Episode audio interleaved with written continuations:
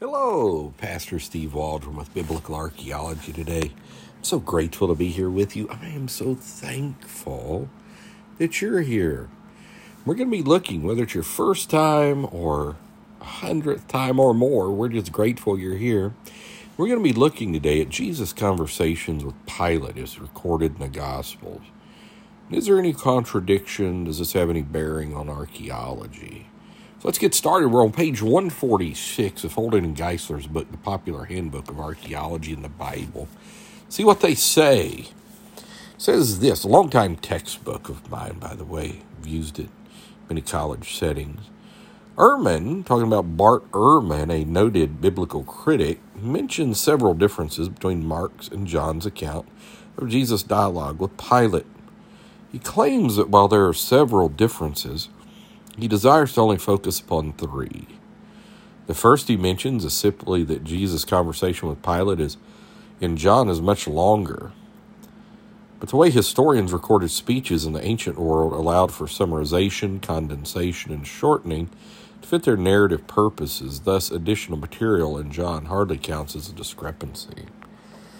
And I would even go further than that and say just because you know, Matthew might record two sentences, Luke 3 and John 8,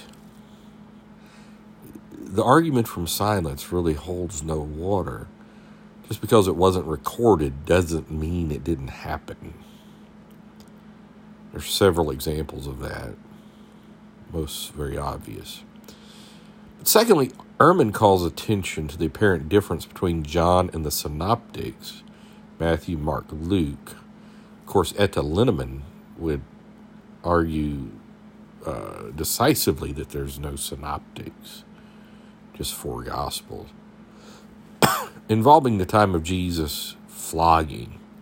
John seems to place it during the proceedings, whereas the synoptics seem to place it after. Again, Ehrman shows no cognizance of well reasoned solutions to this so called discrepancy the Oxford historian A.N. Sherwin White, I highly recommend Sherwin White, by the way, outstanding, such an on Roman customs and things, suggested the likely possibility here that there were two beatings. The first was a mild beating called a, see if I can get that right, the Fustigio, F U S T I G A T I O Fustigio, Tio, Fustigestio. My Latin's never been good. I did study it, though. Intended to warn Jesus, commonly used in such proceedings for this purpose. This warning is the one that Luke records Pilate threatening Jesus with, and John records Pilate making good on that threat. Pilate clearly hoped that this would change Jesus' mind. Unfortunately, from Pilate's perspective, it did not. This resulted in Jesus receiving a second beating after the sentence was issued. The far more severe verberatio, verb, like the word verb, eratio, verberatio, from which many did not escape with their life. The account is not contradictory. Two different scourgings with two different purposes are in view.